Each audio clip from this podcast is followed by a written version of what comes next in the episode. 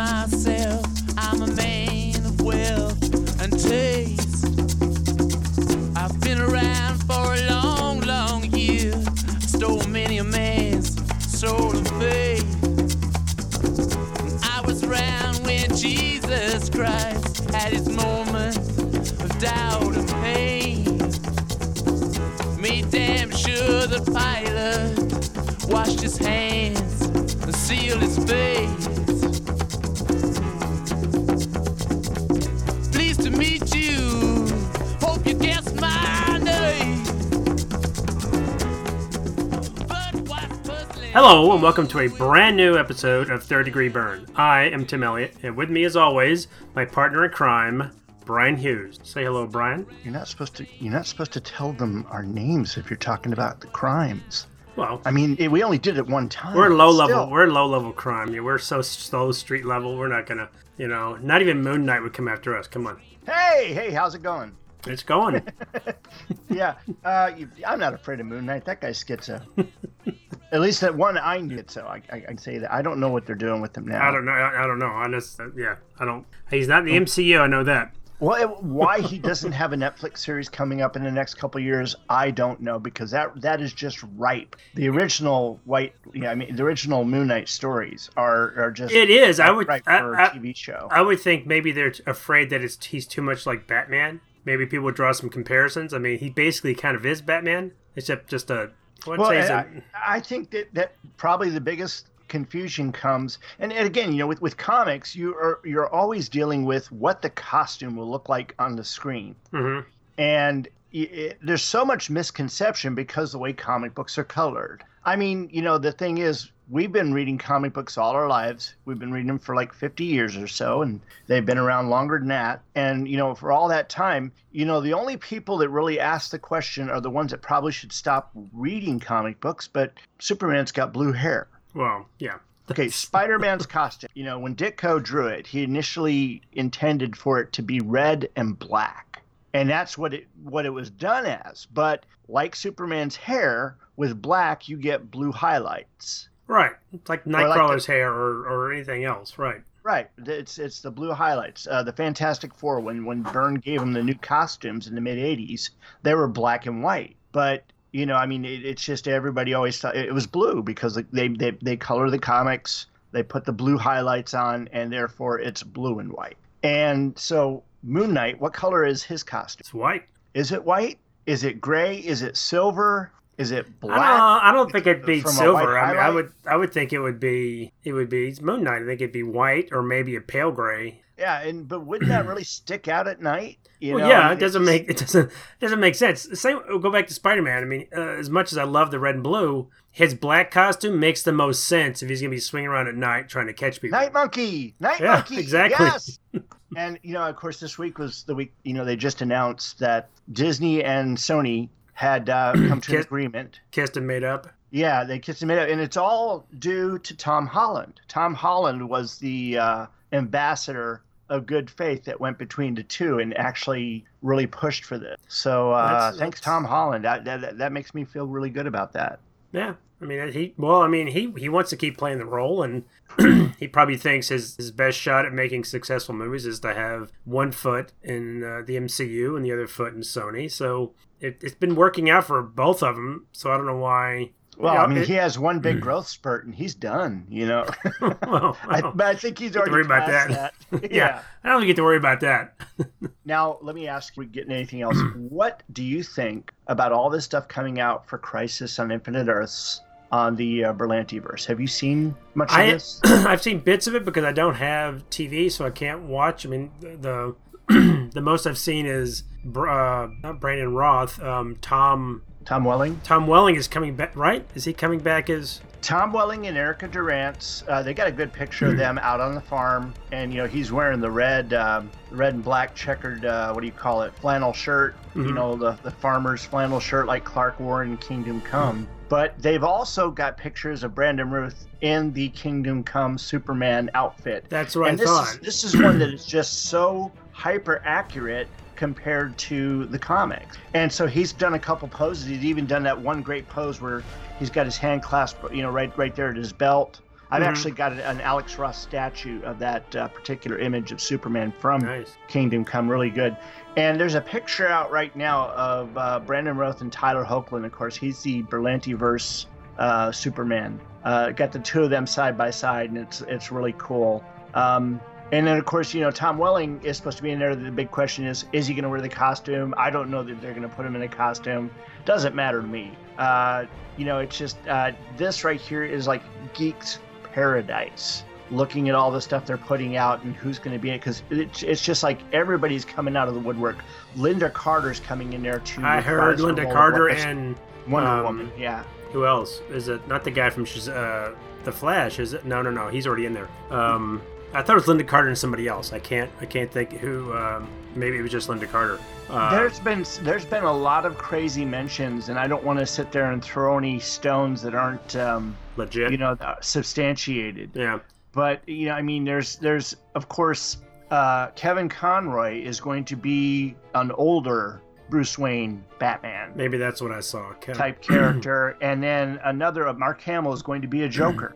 Well, he's already been on it. He's already, he was already... He's the trickster. Sorry. He's the older trickster. He's the trickster from the original Flash right, T V right. series. And he showed up with the new trickster, didn't he? Right, as his father. Right. But, but he's actually going to be the the Joker. In, in in some part of this, I'm assuming that's coming from the Batwoman side of thing, which uh, I've been seeing a little little imagery and stuff, and also hearing some distressing stories because uh, uh, what's what's her name, Ruby Rose, Ruby Rose uh...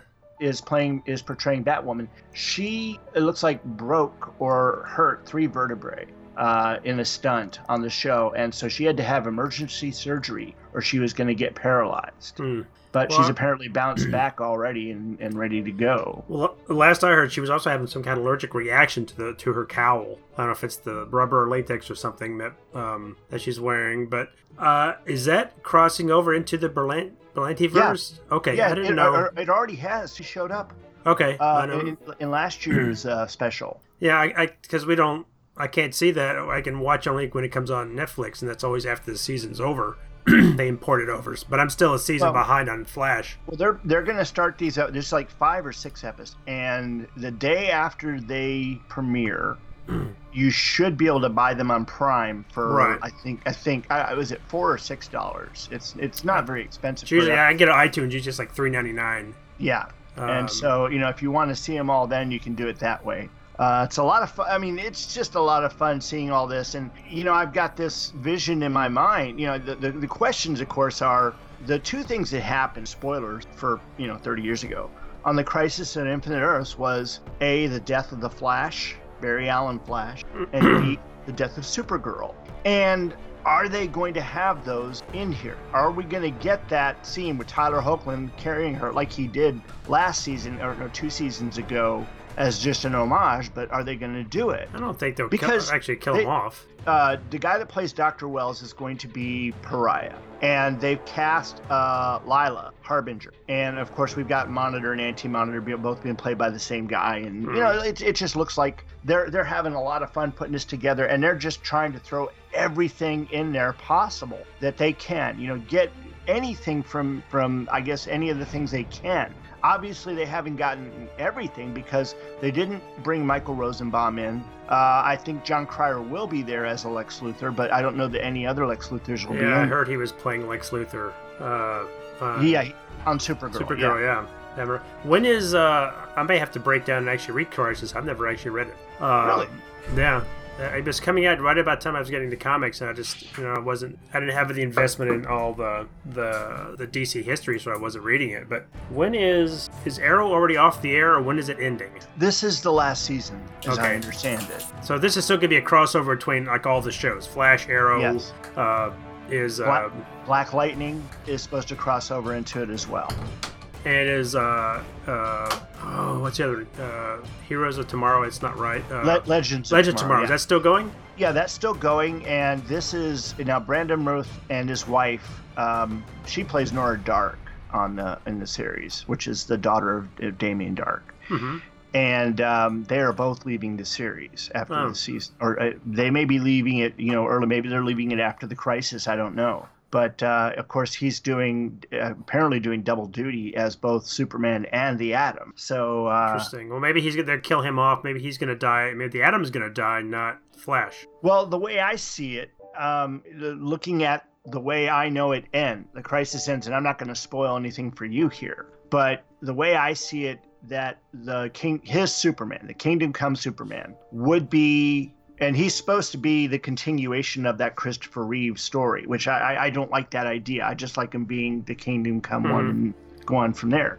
But he would represent the Golden Age Superman in the story, because the Golden Age Superman, you know, was was an integral part of the story from the beginning and to the end, and to the very to the very last, you know, uh, bit of the story. Mm-hmm. So I, I, you know, he's really really important to it, and you know. all the universes or the universe itself, the multiverse, owes him for for what happened there. Hopefully we'll get to see that. But, you know, again, I don't know. I have not heard anything about Kate Bosworth, if she would show up or if they would cast somebody else as, as that Lois. But uh, it would be it would be interesting. I'm, I know I've, I'm behind. The last the last big crossover I saw was, and I don't think I watched all of it because I was watching Flash and I watched Legends, but I didn't watch, maybe I watched Supergirl. It was the one where they went to an alternate world and uh, there were like Nazis involved. Is that ringing a bell? Is that? Yeah, that was that was uh, Perdegaton and, and um, wasn't the Justice Society also involved in that one? I you think... actually got to see Stargirl and, yeah, and all that. Yeah, well, she gets her own series on the D C U app, uh, I believe starting in January or sometime next year. Oh, so it'll be streaming the way uh, yeah, Doom Patrol Swamp, streams. And Sw- Doom Patrol, Swamp Thing. Swamp, Swamp Thing's a great, a great series. I thought Swamp uh, Thing was canceled after one se- one uh, episode. It was. No, no, it was canceled after one season. Um, oh. There was a uh, snafu with the local uh, politicos and the taxes, the way the taxes were handled. They they basically get, got screwed, so they, that's why they canceled it. It wasn't because the show was lacking any quality. On Swamp Thing was was, was pretty decent for what it was. Um, it, it had it had a really really good theme, really good story. They did the anatomy lesson uh, storyline in there with Jason Woodrue, and you know from Alan Moore's run. And yeah, um, from that run. The, the only thing, you know, I mean, the thing I loved, but at the same time was, you know, w- wish they could have executed a little bit better was the Blue Devil subplot, because they had Ian Ziering from uh, the Sharknado movies and nine oh two one oh on there as Dan. Playing, is he played playing? Dan Cass, Dan Cassidy, you know. Is that Blue and, Devil? I, I'm not really familiar with all Blue Devil. Oh, I love the Blue Devils. Uh, Paris Collins, Michigan and Khan writing, and uh, the first two years of that was just so much fun. Um, but you know, it's it, the Blue Devil that they, they showed in here was dark and and uh, just you know pretty pretty crazy. But Ian Ziering, you know, he's got the look of a you know someone that could be a superhero. But I think as far as acting goes, he was the the the weak link on the show. Well. He's been slumming they, in those Sharknado movies. Yeah, but I mean, you had you had like uh, is it Jessica Biel's the, the the one from Flashdance, um, and uh, Will Patton, who you know he's a great character actor, and he was the villain on there. And then I, gosh, I can't remember the guy that played Doctor Woodrue. He's he's the one that played the Blob in X-Men Origins Wolverine. Uh, okay, he, yeah, I know that, yeah, you see that guy in lots of stuff. He's all over the place, and, and he was really interesting to see in that. And then the gal that, that they had playing Abby Arcane, she was quite talented as well. Um, the guy, of course, playing Swamp Thing, you know, under all the, the, the prosthetics and everything, he did portray the Swamp Thing very well, but he didn't represent the um, the personality of Alec Holland like the guy that played Alec Holland. So that, that was a little... a little bit of a stretch, but at the same time, he wasn't supposed to. Well, I can't. I don't want to say that. That'll be a spoiler. I'll shut up. Well, does but, Swamp, but it, Swamp? Again, it's a good series. I, I would watch that for a chance. Does uh? Yeah, I, I can get the, the streaming service on my uh, my new Apple box, but I don't want to pay for one more. But yeah, um, I know. Th- I noticed that uh, Doom Patrol just came out in Blu-ray season one. Yeah. Uh, does you know? I, I, I had a hard time with uh, Doom Patrol. I liked the first couple episodes, but I started it just. It didn't have a direction that I could tell that um, that I really wanted it to go. Really? Because I you I remember you talked about. I was excited you were, about. Yeah, it you were raving I, about the first couple episodes. I, I was, and then I just kind of, you know, I I have not finished it, and maybe I just need to go back and revisit it. I know I need to change things about the way I watch T V, especially with my wife, because we wind up watching stuff late at night like that. It's not mm-hmm. something you watch in Christmas. No, he's, he's twelve, imagine. And there's you know there's sex, there's violence, there's nudity, there's bodies being ripped apart, and um, there of course is also uh, with uh, Matt Bomer, uh, a lot of his character. It, you know, study is about being a gay man in that older period of time where mm-hmm. it just, you know, you couldn't do that. And they were very explicit on that. So it was very unusual. And then, of course, when they had him, his uh, Negative Man persona was really strange because it wasn't actually him. And so I, di- I didn't understand the character that well. And, I, and again, I haven't read the old Doom Patrol to to sit there and really gather whether or not that was how that was represented, because I always thought that it was just him turning into the Negative Man, but the Negative Man would, would leave his body and and go out and do stuff. It was well, just, I always it, thought, yeah, it was almost like uh, Doc Strange astral projection. He was something leaving his body, right, but, but, it, but it but it had a you know it had a physical form, you know, not too similar to the right. the guy from D P seven. Well, is uh, it's bizarre. is is Swamp Thing kind of a mature? Very mature. It's like an R-rated. Uh, P G thirteen. Okay. I, I, I don't. I don't think there was really any nudity, but there was a lot of violence. One guy actually stuck his hand down into a kitchen grinder mm, and pulled cool. the stump. Pulled the stump out. Wow. Uh, yeah, and I mean there was a lot of violence in there. Well, Titans uh, is violent, right? I mean, Titans is pretty oh, violent. Oh man, T- Titans is very violent. T- Titans is not for kids. This uh, last week's episode was just. Um, I mean, it, it was a five years ago flashback, and they showed mm. someone getting killed, and it was just, you know, it was brutal. And I, I won't spoil anything beyond that. They're, they're, I mean, because that show is is ultra violent, and this season is going to be all about Deathstroke. Mm. Uh, so, I mean, but you get uh, guest stars galore. Uh, Wonder Girl, of course, is, is on there, and she, you know, just commands the screen every time she's on there, for one. Uh, she's just amazing casting. Um, Blackfire is apparently going to be showing up at some time. So is Connor Kent. And um, Aqualad and Jericho have shown up. Now, wow. neither of them look like them as I would, as I expected. Of course, I think of Aqualad as Garth, the guy with the, you know, he basically has black frizzy hair like Brady Bunch mm-hmm. in the in the perm years. And um, Jericho is white, uh, white, a, a, a very light-skinned, blonde-haired, blue-eyed guy with the same kind of frizzy hair. And uh, mutton chops, but in here he is um, definitely more. It's I, I almost would say he's Filipino. Hmm. And then they brought in Rose Wilson, who is Asian, you know, definitely Asian, and um, just well. Anyway, it, it's it's yeah, been there's, there's very tr- it's it's really good, and it's definitely compelling. Um, and I, I I'm liking this season much more than I liked the first season. The first season was very, you know, okay, this episode's about Hawk and Dove, and we're gonna watch their origin, and then this episode is about young Dick Grayson and what he had to go through. But we're not ever gonna show you Bruce Wayne. And they're showing Bruce Wayne this season. Ian Glenn is playing him, and you know he's interesting. Yeah. Uh, it, it, it it's it's an interesting choice in an almost Batman Beyond sort of way because he's you know in his sixties at this point. Oh, that is kind of interesting. Well, yeah. Let me ask you this. Uh, before we kind of get under our book, uh, are these another shared universe? Is Swamp Thing and Doom Patrol and Titans, do they exist in the same universe? I don't believe so. Okay. Uh, I mean, the thing is, is that Titans is a Berlanti show. I don't know if Swamp Thing is or isn't. Um, and I don't recall anything in Swamp Thing that tied to anything outside. You know, we saw Blue Devil, but uh, I'd have to look into that one just to see yeah, if, if there was something maybe I missed. That was another uh, shared universe. Yeah. Um, but Titans definitely does not seem to be tied to the Berlantiverse. Now, who knows what happens after Crisis? If there, I mean, there's nothing that said they couldn't be a part of the multiverse, but we just, you know, they haven't brought it in in any way, form, or fashion. Right now, it's separate. Yeah, they may do like they did with the Netflix Marvel stuff. That you know they were they were part of it, but they never they never interacted. You know. Well, they just... in the in the, like the first season of Daredevil, they m- mentioned the event and. After that, nothing. Right, they all mention, they, they'll make one mention just to let you know, hey, this is with, this exists in the same universe as the big movies, but you're not going to see any, uh, you know, nothing, nothing, there's no interact, there could be interaction. It's going to be either a, uh, like a, a framed newspaper on the back wall that says New York attacked or something. I think they had that in one of them. Yeah.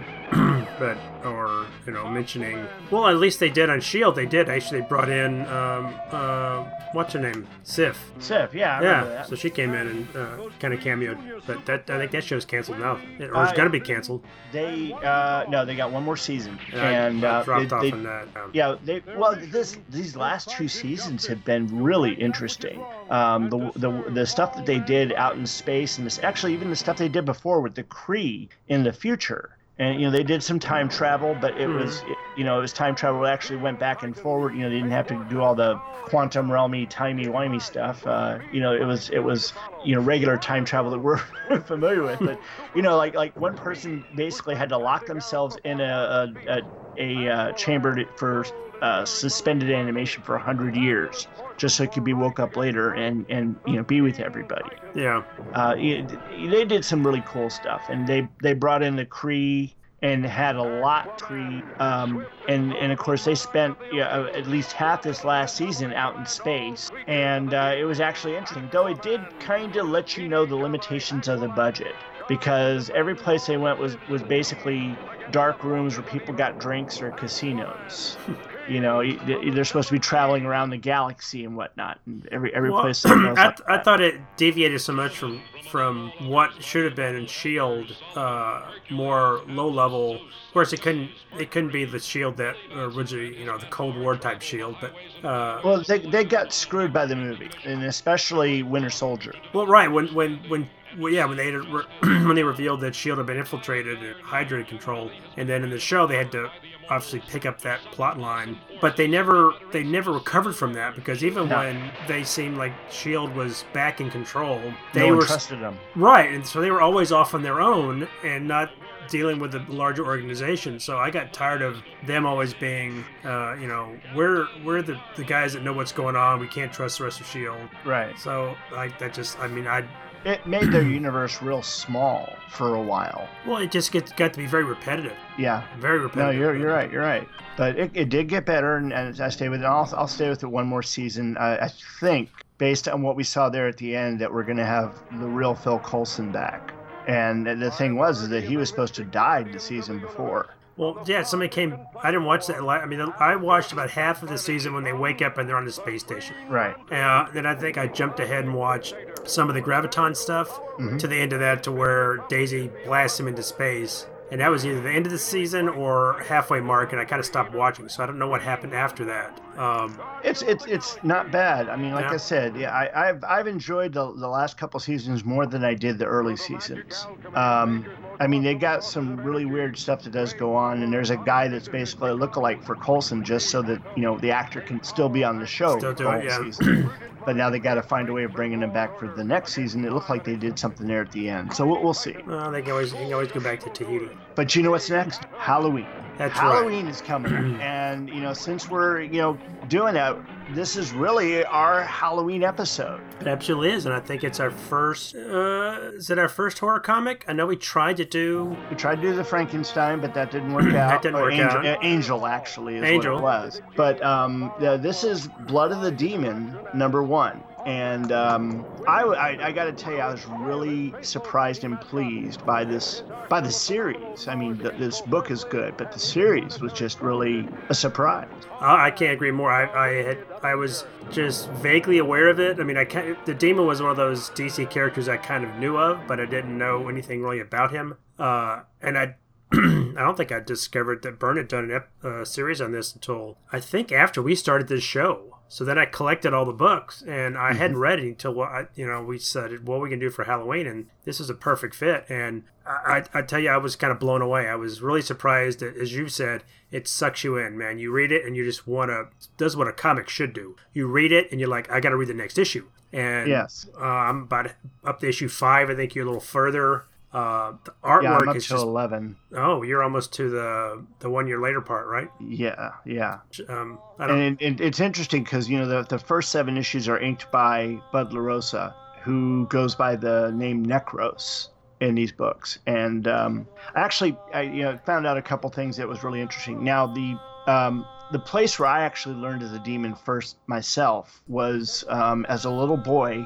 Uh, I would run down to the U Totem every week and see what new comics had come in. And uh, around this time, D C started putting out the Blue Ribbon Digests. Do you remember those? Uh, is it like a pocketbook? Yeah. Okay, I've got Marvel it's, it's, versions it's, of that, yeah. Well, it, it's the, the pocketbooks were actually in the same shape and size as a, a paperback novel. Correct. And the the Blue Ribbon Digest are more like the same size as those uh, new Avengers uh, comics, or the Archie Archie Digest. Okay, I get you. Same size as that. Okay. And the very first one was that I ever saw was Superman with a beautiful cover by Louis, you know, Jose Luis Garcia Lopez, P B H M. And um, the, the second one, it, the, that that was the first one. It, it was pretty much all, um, you know, Carrie Bates, Kurt Swan, maybe some Wayne Boring, mm-hmm. uh, Superman. But they did have the initial Captain Thunder story, which was uh, the first basic Shazam story that D C did before they actually gave him the... Uh, Lightning Bolt and Captain Marvel moniker. They did it as kind of a test balloon to see how well he did. He did, yeah. And it was Kurt Swan, but it was early seventies Kurt Swan, which is a lot more dynamic than than the late seventies and early eighties, which is what most of us, you know, grew up on. Right. Which was more of a kind of a tired Kurt Swan. And so I, I, you know, the thing is, the artwork is a lot more crisp, and I just didn't, you know, enjoyed it um, a lot. That was one of those stories that really stuck with me. And then. Um, The second digest was a Batman digest, which was really cool because it had stories from virtually every generation from the forties and fifties and sixties and seventies. And they took one story and and, and let you see more than one variation on it, like uh, one that was done back in the days of Dick Sprang and then later by Carmine Infantino.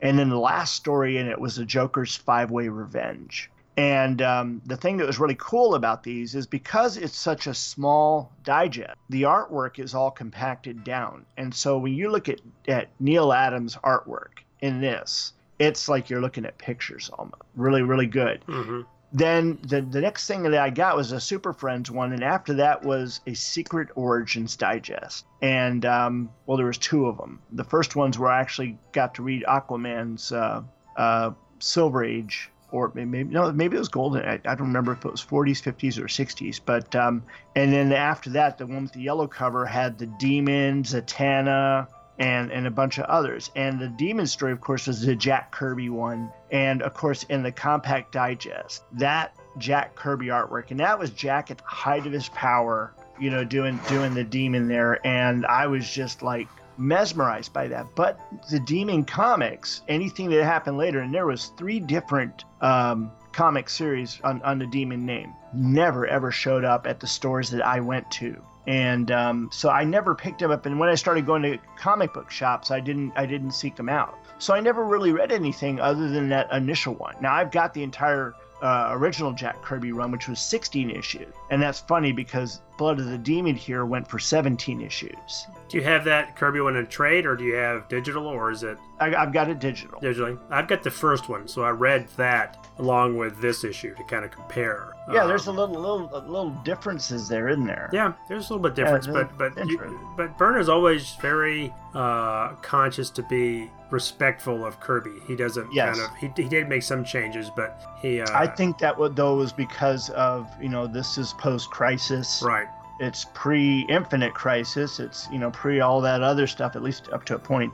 And um, it, so there was there was yeah one one major change I saw in there in, in in who initially controlled or created the Demon, because it looked like in Kirby's it was actually Merlin that created Etrigan, wasn't it? Oh, I thought it was, like this story, it was not, he, he summoned him. It was one of uh, Morgan Le Fay's creatures that he summoned and then kind of turned him so that he would fight for Camelot. That he didn't it's actually just, create uh, Etrigan. Yeah, I will I will have to go back and, and, and read that again, so we'll see. Now, I call him Etrigan.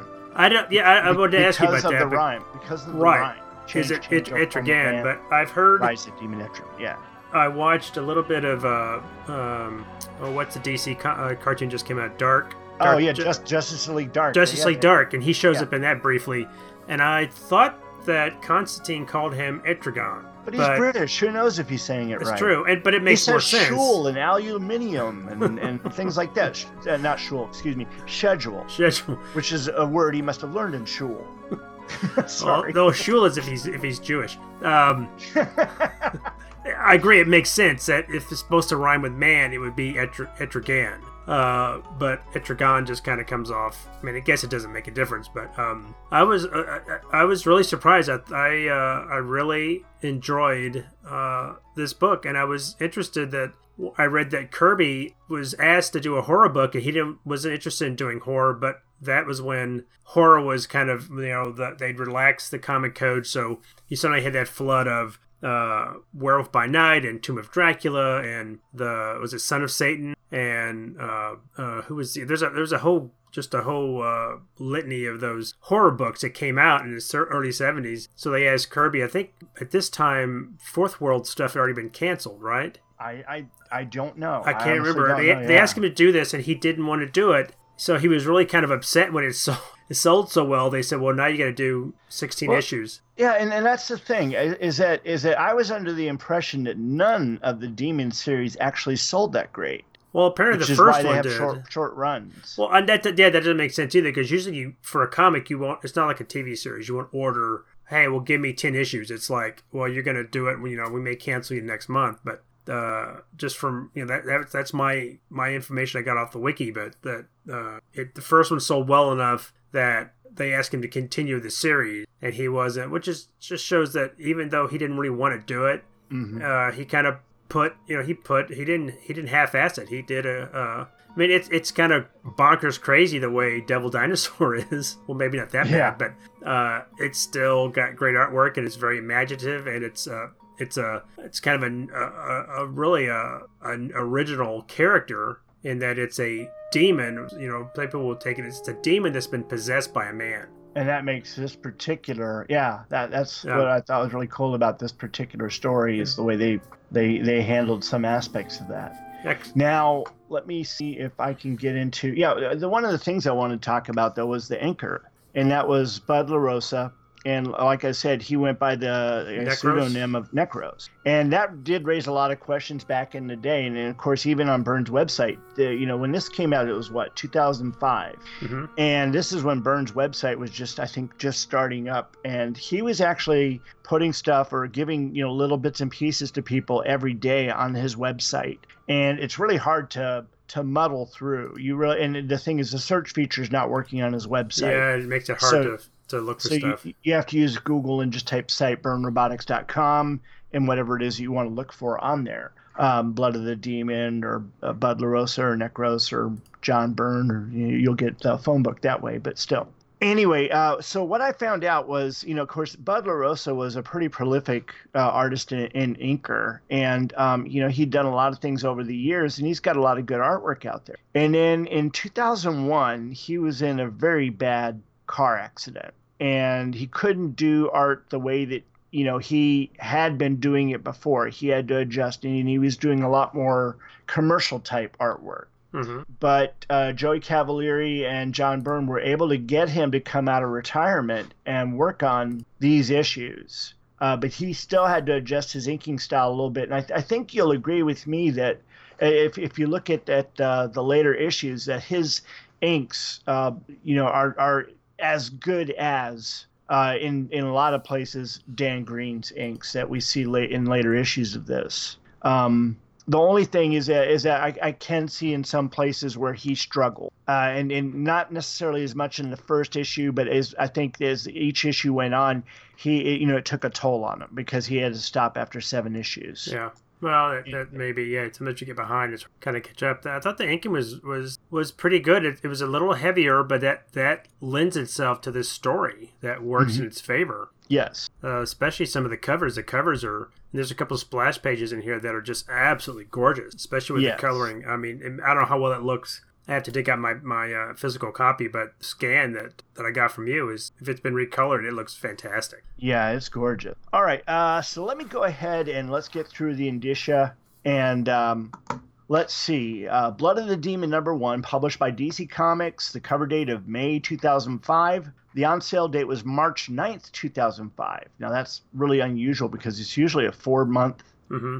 difference. It had a cover price of two dollars and fifty cents. Wow. Page count of thirty-two, but that's twenty-two pages of story. The title of the story is Born Again, and this is featuring the post-crisis version of the demon. Uh, plotter, penciler, John L. Byrne. Scripter, Will Pfeiffer. And uh, inker, of course, is Bud LaRosa under the name of Necros. Uh, letterer is Rob Lee. Colorist is Alex, and I want to say it's Blevert. And yeah. uh, the editor was Joey Cavalieri. And, um, you know, going back to the, the, the plotter penciler thing, and I couldn't glean as much as I would like out of the uh, Byrne Robotics on this. And again, that, that goes down to the search function. But it, it, it seemed like, you know, Byrne was actually, you know, writing up a plot, penciling it, and sending that to Will Pfeiffer to script it based on that. Because, you know, the, the, the, the page layouts, everything looks like something Byrne's coming up with. The the ideas sound like something Byrne would come up with. So I don't know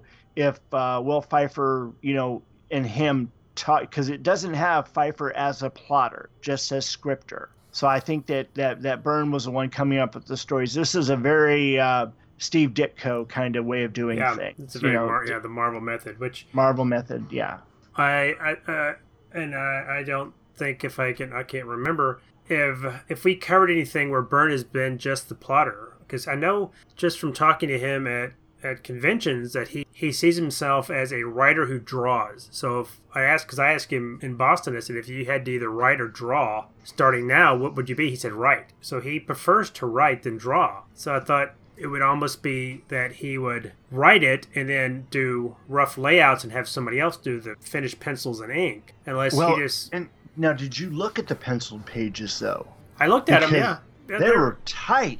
I yeah. mean, they were really tight. Yeah, it's not... And, yeah, and if, if y'all don't understand what we're talking about, um, I was able to get uh, digital copies of the entire series, including digital copies of the penciled pages. And, uh, you know, just every one of them, the detail is just amazing. You can see exactly what Byrne's trying to do, and he makes it very, very easy for a, a good inker to to put out some great work. I, I was just blown away by the by that. Now I, I want I want to go back and look at a lot of other books this way. I wish that I that this was such a, a it spoiled me uh, in in seeing that, because it was really really interesting to see that. Um, but uh, the other thing, yeah, and the other thing I wanted to mention though is that uh, Byrne and Pfeiffer were the plotter. I mean, Byrne was the, the plotter artist, and Pfeiffer was the, the scripter for all seventeen issues. And we, as we mentioned before, Necros or Bud LaRosa did the inks on issues one through seven. Dan Green did uh, most of the bulk of the rest of the series, eight through twelve and fourteen through seventeen. And then Doug Hazelwood came in and inked issue thirteen, and that was the one year later uh, story. Mm-hmm. that they dealt with. And now, like I said, this came out in, I mean, it had the cover date of May two thousand five. The only other book that he worked on that month was uh, Doom Patrol number ten, yep. uh, Hearts and Mind. Now, the weird thing, I guess it's got, oh no, that's, that's, that's nothing. I'm sorry, I'm reading something here and it, it had the date as two thousand four, but that's when this series started. Um, and then let me see here. Now, I've got a uh, synopsis here that I wrote. But uh, before I go into it, I did want to t- uh, talk a little bit more about Bud LaRosa, because I thought this was really interesting. He's a self-taught artist, and then in nineteen eighty-five eighty-six, he was hired to do backgrounds for Neil Adams at Continuity Comics. And then later nineteen eighty-six, he was hired by John Romita for an on-staff position as a Romita Raider. And had you ever heard of that before? No. That's basically when you see an all-hands kind of inking job. That means like the Romita Raiders are the ones that come in and, and helped out. Oh, okay. Uh, and, and you you probably would see a lot of that if, you know, once you get more accustomed to looking at different inkers on different artists, you'll be able to sit there and look in there and go, wow, this, this page looks like it was inked by so-and-so, but this one was done by so-and-so. And I know we've talked about that in the past where we've seen, like, multiple inkers. I think right. um, like the, that first three issue arc that we did in our very first episode of, uh, you know, is the Avengers one sixty-four through one sixty-six. Mm-hmm. Is that right? Yeah. Yeah. And, and um, you know, it was supposed to be Pablo Marcos inking it, but it really looked like a lot of people had hands on that. So I, I think that might have been, you know, the case in that. But that, of course, is several years before this. Uh, after that, uh, that's where, you know, I mean, he, that's where he cut his teeth in the business as a Ramita Raider.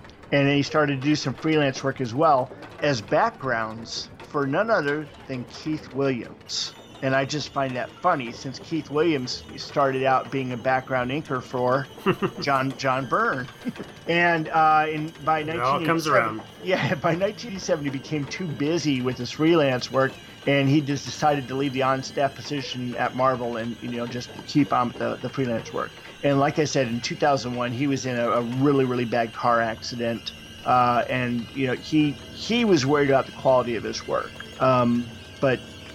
Here, I don't. I don't have any real complaint. No, no. I mean, you wouldn't. You wouldn't. You wouldn't. You couldn't tell that this was done by someone who was struggling. No, no, not, not at, at all. all. Okay, so let me go ahead and get to our synopsis here, and I actually uh, tried my hand at writing again, and so we'll see how that comes out. Um, our story begins in Camelot. Near the very end, Merlin the magician had summoned a deadly Etrigan to his chamber. He did so so that he could cast a spell upon him. Words embossed on Etrigan's head like a tattoo, written backwards, are Yarva, Etrigan, Demonica. No, leave me alone! I'm kidding. I'm kidding. The words quickly fade, but Etrigan is now under Merlin's control. He sends him off to fight against Morgan Le Fay and her legion, but it's too late and Camelot will fall anyway. So Merlin commands Etrigan to flee and to conceal himself as a man. So was born Jason Blood. We now come to Gotham City, mo- mo- Gotham City, modern day, as Jason Blood has been uh, staked and is being tortured as strips of his flesh are cut from his body. His gray-skinned tormentors are not named, but they're not human either. Only their leader speaks as he tries to interrogate Blood on the location of Etrigan. Blood resists for a while, but finally relents under the torture and agrees to tell his enemy what he wants to know. The torturers quickly get Blood up from the table and surround him with pointed and edged weapons as they wait for him to reveal Etrigan's location. Blood utters the three-word Merlin inscribed on his head and quickly begins to change into Etrigan. However, before the transformation is complete, Blood is run through from behind by one of the interrogator's um, men. The Inquisitor cuts the head off the soldier for not thinking quickly enough, as his actions have brought the apparent end of Jason Blood and Etrigan the Demon. He then takes a lifeless body in mid-transformation and drops it high, from a high on up a skyscraper into downtown Gotham. Blood's body lands hard in a dumpster at street level. We then see that Blood's body's been taken to the city morgue, where the coroner is about to start her autopsy on the body in front of a G C P D detective, Sandra Kincaid. Before she can make her first incision, Blood's hand reaches up and grabs the arm of the pathologist. He throws her across the room into the detective. Other officers show up and shoot at, J- at a naked Jason Blood, to no effect. Blood grabs the arm of one of the shooting officers, breaking it in two. The detective then starts shooting at Blood, who leaves the hospital on foot. Blood is unhurt and is able to escape. Quickly, he finds his way to his old friend Randu Singh, who he wakes up and surprises Randu, who, though he is blind, can somehow tell that Blood's face is somehow now a mix between Etrigan's and his own. Blood thinks that this is what, because the spear that pierced his heart, it halted the transformation, leaving him in this halfway form. Randu and his wife, Anjali, go over Blood's history as they, as they close in on his current situation. Etra Blood reverts back to the full Jason Blood form. The three then go to Jason's home and find it has not been disturbed. His collection of items from a life of a thousand years stands untouched. At the G C P D, Detective Sandra Kincaid is reporting to her captain about the events in the morgue. The captain would like Kincaid to tone down the more magical parts of her report when they're inter- interrupted by the information that the prints pulled off of Blood's body showed in record, but records from the nineteen twenties. Elsewhere, Jason Blood has armed himself like Connor McLeod as he prepares to go back after his tormentor. He ignores the concerns of Randu and leaps from the very high ledge and suddenly grabs another as he falls, recalling where he'd been tortured earlier. So he jumps off this building that's apparently the same building he was in earlier from a much higher point. And then when he gets to the floor he thinks he's supposed to be on, he grabs the ledge and goes in and breaks the glass and all that. It's a lot of fun. He breaks through the window just in time to prevent a virgin sacrifice by his earlier assailants. Using his swords, he cuts through the soldiers of the Inquisitor with apparent ease, even in his human form. He kills and dismembers several of the soldiers before slipping on some of the spilt blood on the floor. One of the enemies breaks his sword in two. This is a sword he's used for hundreds of years. The guy broke it with a heavy mace. Blood, uh, Jason Blood improvises by grabbing one of the several severed heads by its uh, head dressing ring and swings it around at his other attackers, keeping them at bay until he once again transforms into the half-demon form and attacks with another sword he carried in his sheath on his back. He continues his onslaught, taking out the remaining soldiers until only the Inquisitor is left. That is, until the Inquisitor reveals that Blood will face an Elder God. And the Elder God, in my mind, resembled um, H P Lovecraft's uh, Shub-Niggurath from the Cthulhu. Yeah, yeah that's what I was going to say, Cthulhu, yeah. Yeah. Randu, while miles away, senses the danger Jason is in and tries to help him by uttering the three words of Merlin's spell. It's a mistake, though. He can sense as he has unwittingly freed Etrigan from Merlin's control. And now Etrigan is free to do as he pleases. Finally, Etrigan lives again. To be continued. That's a great now, last page. Yeah, that that that sure sure is. Now, I did a little research and I found that Yarva Etrigan Demonicus no, oh, no, uh, means I summon the demon Etrigan. So uh, what did you think, though? I, mean, I liked is... it. I liked it a lot. Uh, like I said, I didn't know anything. I read the Kirby version first mm-hmm. as a basis, and then I read this. And this, you know, the retelling is is very close. It's very, it's, it's really pretty much the same. Uh, the only really difference that I can see is that in this, Uh, when he's uh, when when they when he's kind of with when he's with Randu and his wife, and he's kind of retelling, uh, you know, what he's worried about, whether this transformation is going to be permanent. You kind of see flashbacks, and you see a, a, a kind of a series of images of him throughout the years in different period uh, clothing. Yeah, uh, and it hints that as he's lived through this thousand years, Etrigan Etrigan Etrigan has occasionally come out, uh, you know, and done some good deeds. Well, in Kirby's Uh, issue one, it's established that once he became a man, he lived the thousand years without ever becoming Etrigan. Right. Uh, and wasn't, and he in fact didn't even know who he was. He just had, he was um he was a demonologist, and right. he had he had that scrap of paper that uh he, that Merlin had given him, and he goes to some other demonologist, and through a few mishaps, by the end he is transformed for the first time in a thousand years into Etrigan. That's how the issue the series starts. So that's the only really big difference, and I can see how, you know, I don't see a big problem with with Byrne making that change, um because otherwise, you know, in this case he wouldn't have been he would only been however long the time is from when this series is, this issue is to when, say, he came back, you know, however long we want to say the D C universe is, you know, maybe he's been changing for the last five or ten years. But now, now let me ask you, uh, do you think that, um, and, and I'd, I'd never looked at this before because, uh, you know, I, I I hadn't really read a lot of the others. The, the only other demon stories that really stick in my mind is the, you know, Action Comics five eighty-four, I think it is. And that was uh, the Byrne, you know, team up between mm-hmm. Superman and Etrigan. And, of course, it's got that one real funny page where Etrigan is made, you know, he wasn't colored, so he's it, it looks like Invisible Girl, invisible on the page, uh, you know, if you look at that. Uh, yeah, I, I think I had seen, remember him from that, and isn't he also in The Odyssey, the Mike Mignola? Uh, oh, Cosmic Odyssey? Cosmic Odyssey. Uh, I mean, I... I I can remember seeing Mignola, Mignola art of, of the demon, but I think it was a demon miniseries. I'm there not was, sure. There, there was a demon miniseries after after Kirby's, and then there was another one in the eighties. That... There's there's three different series. There's Kirby's and there's uh, there's two others. Right. One ran about fifty issues because I think Garth Ennis wrote some of that. That, but that later isn't one. It isn't that after this though? Didn't Garth Ennis write his after, or did he do that in the nineties? I thought it was in the nineties. I thought it was before this. Not sure. I thought. Uh, but, I see. Uh, but but the, the the question I have is, I wonder if um, Gregory Whedon, you know, got his inspiration from of Highlander.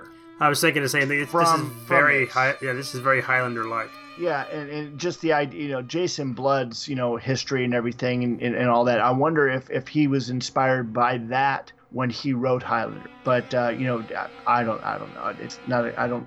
I'll, I, I could research that some, but I, I haven't looked into that any further.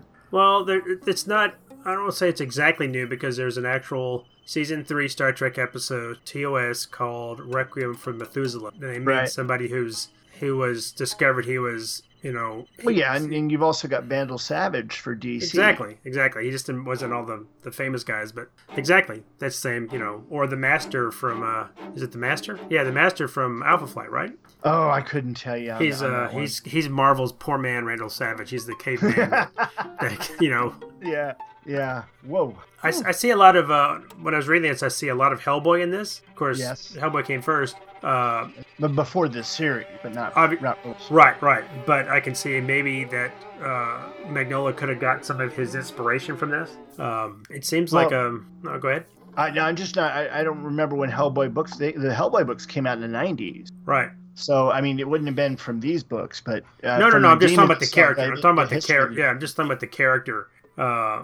of someone who's uh and I think what's odd is that he interacts, I haven't read the original Kirby ones, but based on this I guess he did interact a lot with the the superhero D C universe, and that seems like this would be a book that would kind of be off in its own little corner and would not yeah. deal with a lot of uh but he had a lot of dealings with Batman and Superman and uh the you know the rest of the uh, Justice the, League yeah, the yeah, Justice I mean, League the big guys, so it just seemed a little um a little strange that he would be He wouldn't be, uh, it would be like Blade. You know, Blade was in the Marvel Universe, but was almost he exclusively, rarely, yeah, he was in Dracula or, I guess, Spider-Man. Or Spider-Man. He was in yeah. some Spider-Man times. Yeah. yeah, because of Morbius. Mobius. Uh, yeah. Or Morbius. Morbius. Morbius, Morbius. Not Mobius. Uh, Mobius is the artist. Uh, but yeah, I was, uh, I was, uh, I was really surprised. I like this a lot, and I'm, I'm kind of looking forward to reading the rest because it's kind of a cool character. Yes, definitely. I mean, d- I mean, there's so many layers to what they're doing, and, and there's a metamorphosis going on through the series.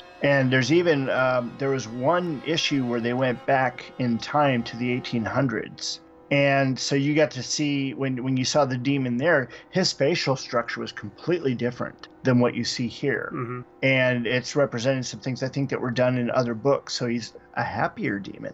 Uh, don't know. How well, well, that. well, in this one, I think, and also in Kirby, see, uh, when you first see him, he Merlin says, you know, your your features will soften. So he becomes yeah. a little more uh, human uh, than when he, but then this, the very last page of this, when he's fully demon again, he has a much more of a monstrous face, you know, bigger teeth and uh, a little more of a wrinkle. Or, yeah, he just looks more monstrous than he does when definitely, uh, the, you know, more of a, a calmed demon. But let me ask you this: Did you were you did you know were you surprised at uh, the violence in this book? Um, I mean, just you know, knowing the era that it came from, I'm not surprised that Byrne uh, took the, the the you know liberties that he did. And um, so it didn't shock me or anything, and I was more like, "Wow, oh my gosh, he, I was, he didn't do that." I was well. There was no. I thought, well, is this a? Uh, uh, there's no like mature reader stamp on the front on the front or any kind of uh, warning. Uh, it's not a. Uh, what was their uh, adult it's not code approved? Right. Well, yeah, they dropped the code by then, I think. But what what's the yeah. D C um, uh, adult uh, imprint? Oh, that um, Vertigo. Vertigo. I thought it's not a Vertigo book, but uh, I mean, I, I mean, I guess you know, maybe I, I, I was, I maybe I'm, I'm too uh, naive to think that. Well, there's some, there's some. Uh, well, yeah, just the the big splash page when you see them, you know, tearing strips of flesh off of his yeah, body, and you, yeah. know, you got uh, swords going through him in almost a stigmata fashion, um, and they're collecting the blood there. Well, there's a. It's not in this issue, but later on, when he eats that guy's face. Yeah, and yeah. then you, then later when you see that guy, well, well the guy runs him through with the spear from behind, and it comes yeah. right out of his chest. Yeah. It, you know, and, and all the dismemberments, all the heads cut off, and you know the the only thing you didn't really get, uh, you know that that you know they did they didn't show a full frontal. No, of the naked Jason Blood running around. No, I mean that, that's I mean that's kind of implied, but even that I think you could have got away with. But it's it's just the use of there's a lot of there's a lot of red in De- this book. Demon Wang? you think you think we could have gotten away with Demon Wang? I don't think we could have. No. Well, even if they did, I don't. We don't need to see that though. I don't want to see that. I also say I like uh, uh, Bourne's uh, Jason Blood's. I can't want to call him Jason Bourne. Jason Blood's look. I like the turtleneck and the gray stripe, the white stripe down the head. Well, you know, the turtleneck and the and the jean is a direct take from his costume in the final battle in Highlander. That's what he wore. He wore the, the blue jeans. Was he wearing a turtleneck? He was wearing a turtleneck, uh, you know, dark blue, uh, navy blue turtleneck, and um, leather jacket, not uh, not a not a trench coat. And of course, he had Diodoras on. He didn't have the, the walking shoes or whatever those are that he's wearing, mountain shoes or or whatever. But uh, Highlander's a movie I know really way too well. That's a movie that I, I liked a lot when I saw it, and later in later years I, I had it. And I bought it. And, well, it doesn't. It's not that it didn't hold up. I just wasn't as enamored with it as I thought I would. Hmm. It seemed a little more. I don't want to say it's not cheap. It just seemed like the budget. It, it didn't have the best budget, right? You know, now, did you see it with the extra scenes, like the Nazi scene and um, at the lion cage? I don't. I mean, I saw it in the theater when it came out, and I thought no, they, they didn't have it there. No. Um, the the later cuts put out on D. Uh, they put in put in uh, you know, a number of extra scenes, and one of them, of course, is a World War Two scene where he saves this little girl, and the little girl turns out to be Rachel, his assistant.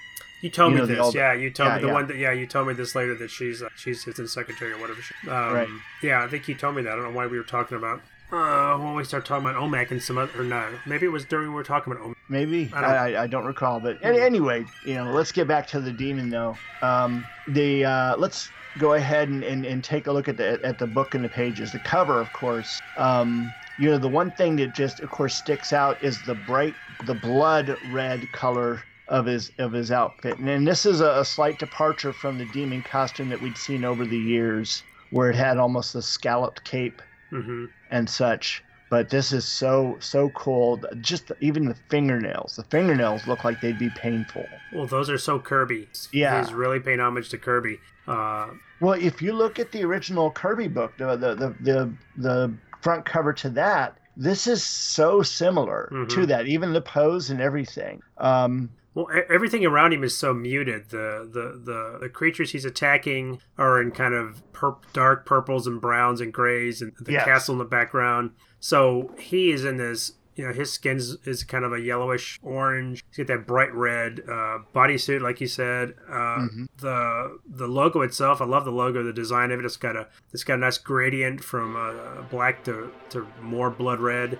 And he just popped. I mean, I can't imagine walking by a newsstand, seeing this, and not wanting to pick it up unless you just absolutely hated horror comic. Right. At least pick right. it up and look at it, because this is oh, just. And you see in his signature, he's got the After Kirby seventy-two. Yeah. So yeah, it's a, it, he's making that as a direct homage. Mm-hmm. The only thing you don't have is the pitchfork. Yep. From the original Kirby co- cover. But this is yeah, this is amazing.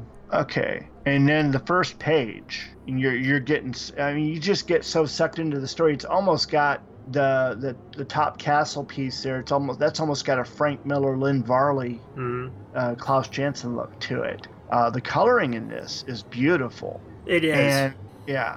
And the demon looks so weird when he does put that thing on his head. The Yarva, you know, intricate. I'm not going to say the whole thing. I don't want him coming out again.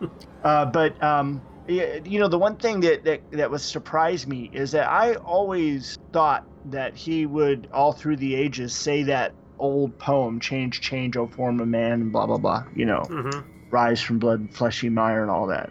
But uh, they, as far as I know, it never gets uttered in, in uh, this series. Well, that, and it's uh, just those three words. I read it right that that had changed because it, he, it was, uh, that's what he, you know, he, he, he what he has to to chant to become Etrigan is, is just the three words, and it's not the kind of, he said, the poem that he reads. But when he changes back, that does, I think that stays true to Kirby's original writing. What I find, what I found interesting in some of my readings, I found that once um, blood had been turned into a fly, and so he couldn't say the words. Right, and he wrote it out in the sand or in something. The dust, yeah. In the dust, yeah. yeah. Well, they, some, and somebody does point out that the way he becomes uh, Etrigan in the in the Kirby book is that at the very end, he makes his way to some kind of a castle, and he winds up on a kind of like an altar or something, and somebody mentions, says says the words, and he becomes the demon. But it's it was inscribed. Right, he's reading. That's right. He reads it, reads it in a mystic tongue. Yeah, and that's where he read it, and he transformed, and that was the, the last page, basically. But a, apparently, this, if anybody reads it, he will he will become he'll that'll bring the demon forth. But in yeah. the Kirby, when he's showing that scrap of paper, to that other demonologist or the occult guy, and the guy reads it, looks at it, and reads it, nothing happens. So maybe he, uh, maybe in that, you know, series he has to say himself, or maybe it's just someone who's uh, because his because Randu says it, and maybe because he's kind of has mystical powers, he can um, yeah he, he can he can trigger the change. Yeah. Okay, so page two, we see that Merlin has uh, put Etrigan under his spell and sends him out after the hordes to fight for Camelot. And then you see down below where the castle's basically can't, it was blowing up and destroyed in a, a blast of Kirby crackle and fire. Oh, yeah. And it's interesting, you don't see any other, none of the rest of the demons or creatures or whatever these are, that horde that Morgan Fay is setting against the castle look like Etrigan. He looks to be kind of a single. Right. No, they just look... These guys look almost like the mutants from The Dark Knight Returns. Right. Yeah, they don't look like uh, demons. Yeah, but it's, it's yeah, still a gorgeous image. Oh yeah, and then it's now, inter- go ahead, keep it. No, I just think that no, no, no. But I was just going to say the bottom series of images is something that we see as a reoccurring theme, where he transforms him from Etrigan into Jason Blood, and he walks off not knowing anything about himself. Right, which I think that's what's really fascinating about it, because when Kirby established that it's a demon who disguises himself as a man, lives his life as a man, and kind of develops his own personality as a man, not knowing he's a demon, and then you almost then you have two personalities emerging. You've got the the, the human, the man, Jason Blood, and mm-hmm. then you've got Etrigan when he becomes Etrigan. So it's he's he doesn't he ceases to be. He's not the same person. He's two separate entities, which I think is more interesting than... I know in some books they tried to write it that, that Etrigan possessed a human named Jason Blood or named... So I think that's how they do it in the New fifty-two. It's, a, it's somebody. It's a knight from Camelot from that was in the court of Camelot that's possessed... A knight who says, knee, knee, yeah. knee. Oh, excuse me. Uh... Like, it's possessed by Etrigan, and that's how they switch back and forth. I don't think that's nearly as interesting as a demon that becomes a man, forgets he's a demon, and then discovers it later on, and, and now that it's more... It's it's kind of the uh, Total Recall with Schwarzenegger. You know, he, he gets mm-hmm. brainwashed to this other identity, and then when he discovers that, no, no, that's not you, that's, that's a fake identity, you're like this guy, he's like, well, that guy's a jerk, I don't want to be that guy, I want to be this guy. It's almost like the Hulk. Exactly, exactly. Except it, he seems more directed towards, you know, Jason's, in, in some aspects of this, more directed towards, you know, what Jason needs done um, a lot of the time, though there are times apparently where he's trying to go out on his own because he wants to be completely free of, you know, Merlin's mm-hmm. control. But we, we find out as the story goes on, there's still some things odd. And I, and I don't know the whole story just yet, and I can't wait to get through it. Yeah. Well, it's a little Ghost Rider-like, where he's, mm-hmm. you know, he wants to be rid of uh, this burden, and the fact that we haven't mentioned that because he, he, uh, because he is a demon transformed into a man, he is, as a man, he's essentially uh, immortal. And he mm-hmm. sees that, like, you know, in most stories where somebody who's immortal and been around for a thousand years, they don't see it as a as a benefit. It's a burden, you know. It's, right. it's something they have, to, they have to deal with. So that should, that just leaves you a lot of openings to do some really nice storytelling. Yeah. Now let's go to this next page, this big splash page, torture page. Now these these creatures or whatever they are that that, that are working for this Inquisitor. Now, of course, they never mention anybody's name in this story.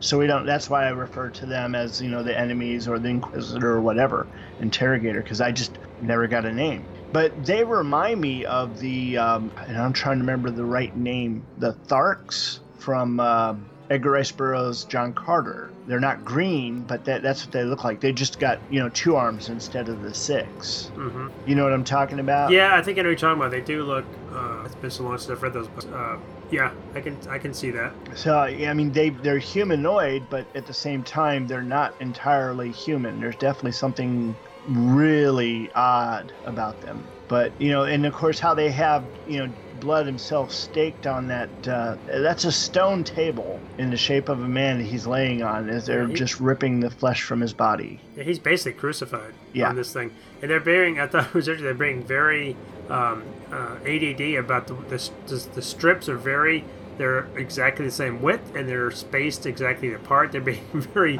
neat about the way they're peeling his flesh off. But and, and of course catching all the blood in those, um, yeah. those pans down below. Well, they so just don't want. They just don't want. They just don't want to get it all over the floor. Yeah, because somebody's got to clean that. Yeah, and they're letting the ladies do all the work too. Well, that, that I thought it's interesting too because the, the whoever this main the green faced guy who looks more he looks kind of like a typical burnt alien, uh, long face yeah. and uh, very curvy. In exactly. The organics. Yeah. No. And, and yeah. But it's it's also the, I love the robe set that he's got there. The robes that he's wearing. Mm, oh, yeah, the, the kind of indigo or, or really dark blue, and he's got uh, kind of a cummerbund. Mm-hmm. Yeah. Well, he's he's talking about the two ladies that are actually doing the work. Uh, and I don't know if he names them or not, but they have apparently they have some. One of them is just an expert, I guess, at flaying someone, and yeah. the other one can control, I guess, or intensify pain. And he tells him that. Uh, he says, don't worry, uh, uh, you're not going to be able to die or pass out or make it stop. We're not going to, you know, we're not going to allow any of that to happen. So you can't, those are not, no longer avenues of escape. So you can't just think, well, I'll just pass out from the pain or I'll just die. So basically they're going to try to keep, they're, they're trying to maximize the the most amount of pain they can inflict on him to get him to, and he holds that surprisingly well until he decides to, you know, because they're looking, what we didn't say is they're looking for, for some reason, you don't know why, but they're looking for Etrigan. Or, uh, but they have no clue that he is. No, they Etrigan. Just know that he has no. some kind of connection to him. Right. It'd be like torturing Peter Parker because he, you think he knows where Spider-Man is. And then he yeah. decides to allow, and so that's a great transformation at the end where he slowly starts to uh, transform, and then suddenly it's like, look. Yeah. Yep. And, then and that, of course, and and, and and and the the Inquisitor goes all Christopher Lloyd as Krug on him. Well, I like that when he when he cuts the guy's head off, he's got the guy's got uh, like neck rings, and yeah. all the rings start flipping, flipping at us, and his head falls off. Oh man, that's great. And then he just he just uh, does away with him. He's just like, well, he's no use to us now, you know. Yeah, dropping him from that, that great height, that was so cool. And, of course, he goes in and hits that dumpster down there just as the city trash truck is coming by. Very, very lucky, uh, good timing there. But Well, the, yeah, you don't know if he would have survived that or not. But uh, well, he's already dead. Well, I know, but he would have been. But when they say the next page when he's in the morgue, they mm-hmm. can't find any. He's apparently his. He's healed. There's no yes, no uh, marks on him at all. No marks on him at all. Except uh, his face, which still is in that half-demon transformation. Right, which um, which I wrote that down, and she goes, there's something odd about his face. Well, yeah, lady, he's got horns. Yeah. It's pretty what obvious. What do you think about this? Det- we're introduced to Detective Kincaid here. And, of course, uh, she's got the shtick of always having a cigarette in her mouth, but it's never lit. Yeah. She reminds and, me a lot of, uh, who was the... the lady detective in the Superman books, Byrne was doing them. Maggie Sawyer? Yeah, was that the detective or a or cop? She was the cop, yeah. The, yeah. She's a gay police officer that Lex Luthor was, was going to use that against her, and then Dum Dum Turpin tries to propose to her, not realizing, of course, yeah. that she's gay. But she had the same kind of black miniskirt Byrne likes to draw on. Yeah, but uh, I don't recall ever seeing it stretched like he always does to other women. That long stride, that, yeah. That long stride, yeah. Now, of course, in the first panel here, though, look at the cop down in the bottom left. He's seen enough. Yep. So, something about it that made him sick. It's weird since there's nothing wrong with the body. No, maybe it's just being in the morgue. Could be, yeah. yeah true, true. Or maybe it's he didn't like seeing naked men. I don't or, know. Yeah, or maybe, you know, they picked up the garbage bag that was outside the building from all the other heads and body parts. all, the, all the other body parts they brought in they brought in that night, you know. Uh, and, and then, then he, of course, he throws her, you know, throws her across the room into the cop. Um, but no, I was just sitting there thinking that that he's he had to have spent a lot of time coming up with this Sandra Kincaid character because she's got such a distinctive look and appearance. Mm-hmm. Um I mean, of course, he did he did the same thing with Maggie Sawyer. And everything that you saw in Maggie Sawyer told you everything about her. The short hair, the the way she dressed. You know, she dressed in feminine outfits, but they were manly feminine outfits and all that. And you get, you know, kind of a similar vibe here. Right. So you, yeah, you, she's kind of a no-nonsense. Uh, you know, the, the fact that she's got the cigarette shows that she was a smoker or... possibly still is a smoker, maybe in her own home, her own apartment. She can't kick that habit, but she's not, you know, she's abiding by the law and she's not lighting it. Yeah. But she can't, she needs that, that, that's maybe that's her coping mechanism or that's her, you know, that's her little thing that she has a, it's like someone always having a toothpick in it. But Right, right. And I think it's and, interesting that Byrne goes out of his way to So kind of, we've seen him transform already, but he does, uh, you know, we don't, we, when he hops off the table, we see him from the back, and then we don't see any shot of his face. And that's right. just, I guess, to uh, heighten the reveal when he when he shows up at uh, Randu's house. You yeah. get a nice full image of it. But but I do like the way he, he turned the room around, because in the previous page, you got one angle of the room mm-hmm. where everybody's standing, and the, the other cop, the one that was looking sick. You get to the top of this page, you can see we're looking at it from the other direction. And there's that cop, and of course, they are all sprawled on the floor. But the shot, let me ask you, the shot, the upper panel, the shot where you, you see, you're you're seeing Jason's back. Right. His, the, I don't know the way they've drawn his chest from the side. It looks like he's got side boob. Oh, this, yeah, it's almost a Rob Liefeld kind of yeah. thing. Yeah. Yeah, and, and then the fingers on the right hand, the way they are, it, it distracts me a little bit. Now, I, I hadn't looked at him close enough to, to let that distract me, but, you know, as he gets farther away, sometimes it, you know, his work can get a little mm-hmm. cartoony in some spots. Because you look at the face of that the cop there on the right, and he even his face is a little cartoony. Yeah, it's a little... Well, at that distance, it's hard to, to right. draw much detail, but, uh, of course, he breaks the cop's arm with a nice... Ouch. Crack. Crack. There's a V in there. Karavk. Karavk? Is that a V? Oh, it is. Yeah. It's sideways, but okay. Karavk? Yeah. Uh, then she pumps more bullets into him, and he just runs away. Uh, well, at, you know, at him, not into him. At, at him, yeah. Thing, yeah. Uh, yeah, and then they probably later, I guess, are bouncing off because they find, the doctor finds some on the sidewalk. And she said, no, these hit him because they're, they're spent of bullets. But then she unloads in the hallway, and everybody's just telling everybody to get down, but man, she's... Yeah, I know. That was everybody else's very reckless. Safety. And and then, of course, you got the, the one gal there with all the pills that are landing on yep. her, and she's probably going to get some in her mouth because she's got her mouth wide open. With a big oof. Yep. Uh, and then I guess in this form, he's got a little more enhanced strength. Obviously, he's got enhanced durability, but he's got some enhanced strength because he's yeah. leaping over cars. He's he's doing his best Spider-Man impersonation of going up the going up the building. Uh, she puts out a, you know, yeah, A P B for a naked bulletproof man. Now, so she comes running out, and you realize, okay, so this morgue is in the Gotham hospital because mm-hmm. she's coming out the emergency room door. Uh, you know, I, again, I, I, you know, I never really thought about it. Is every morgue always just at the hospital, or is it, you know, because you think about, you know, the police or whatever? I, I, I don't I just know. Never thought. I don't know. So I guess it's a good question. I don't know if they've got. Office, yeah, I don't know if they ever have a standalone morgue. I guess but they could. This but... is this is Gotham City, so it'd probably make sense to have the morgue by the hospital, right? And they probably got a cemetery really close by.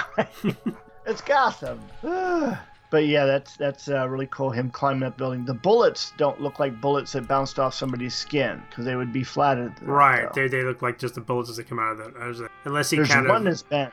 There is one that's bent. Yeah. But they would be flat. They'd be pretty flat. Yeah. Uh, and then we get him same kind of bounding across the rooftops, making it to his friend's house and kind of explaining. And he's kind of, uh, these all, honestly, these all should be thought bubbles. I don't know why they're, they're dialogue. Um, but he's he's kind of trying to well, figure the, the, out why he survived. Is, is Etrigan never thinks. He narrates himself. Well, I can okay, I can buy that coming from the demon. He likes to he likes yeah. to talk anyway, but and it, so in this half form, you know, and you know it's Maybe. funny. I, I hear the same voice in my head when he is full Etrigan. I hear the same voice in my head that we hear for uh, Steppenwolf from Justice League. You know, the Beast Spear halted. Oh, yeah. You know, you know, just that. I, I don't remember the actor's name, but that's it's, it's somewhere a mix between him and Bane. You know, from The Dark Knight uh, Rises. I don't hear Bane. I don't know what I hear. I hear. Uh, I think just from some of the stuff I've seen Etrigan in that. Uh... The Beast Spear halted the transformation when it pierced my heart, which explains why I didn't become Etrigan. Yeah. Well, he probably sounds more like uh, Blood, uh, really. Or he sounds more like uh, the Highlander, you know. You know, he's, he goes, you talk funny, where are you from? He's lots of places. Lots of different places. And, you know, it's funny. He he is so myopic. Uh, that, that's why he always gives those weird, st- intense stares. Mm-hmm. And uh, he's blind as a bat when he's filming, so he has to memorize everything. But when they were filming Highlander and, and before that uh, Tarzan, um, he really didn't know much English, so he had to read everything phonetically. Right, a lot of it's phonetically. But, of course, he had that, that thick French accent for a Scotsman. Well, that's and okay. Of course, that, the Ramirez... An Egyptian yeah. had a thick Scottish accent. So. Well, he's a Spaniard and an Egyptian. Spanish well, he, yeah, he might have. He might have had. He might pick up. Maybe he's he's kind of a chameleon. He picks up whatever accent wherever he's at. So yeah. So, so Blood makes it back to his to his his friend's house, so I guess he either breaks in or his friend doesn't lock his door. Uh, and that's when you get the big reveal. He wakes him up and you see this half-transformed, you know, he's got a little bit of horns, he's got a receding hairline, he's got the larger eyes, kind of sharpened teeth. Uh, and his friend who is, uh, when I read the Kirby version, he this this friend is in there, this Randu is in it. Yeah, he's, he's in it and he's sighted. But he's sighted, and I don't think he has these um, E S P powers then. That must, or he must, or he developed those later because he was, they were just kind of a, they were wrestling. They was kind of a judo uh, partnership, and he was a mm-hmm. uh, he's the U N representative for India, which I think is his day job. So and An- Anjali seems a lot younger, um, mm-hmm. and she appears to be from India, and she's got the little you know uh, dot there dot on her on her forehead. forehead. Yeah, but I love the way he draws her eyes down in that bottom right panel. They're almost you know ghostly or mm-hmm. haunting. You know. Yeah. Well, it's weird, Jordan. The other guy has just got white pupil. Yeah. But that's something, yeah, that's something that did happen in the twenty plus, you know, years or thirty years between the writing of the two. Right. But it's like twenty years they've known each other.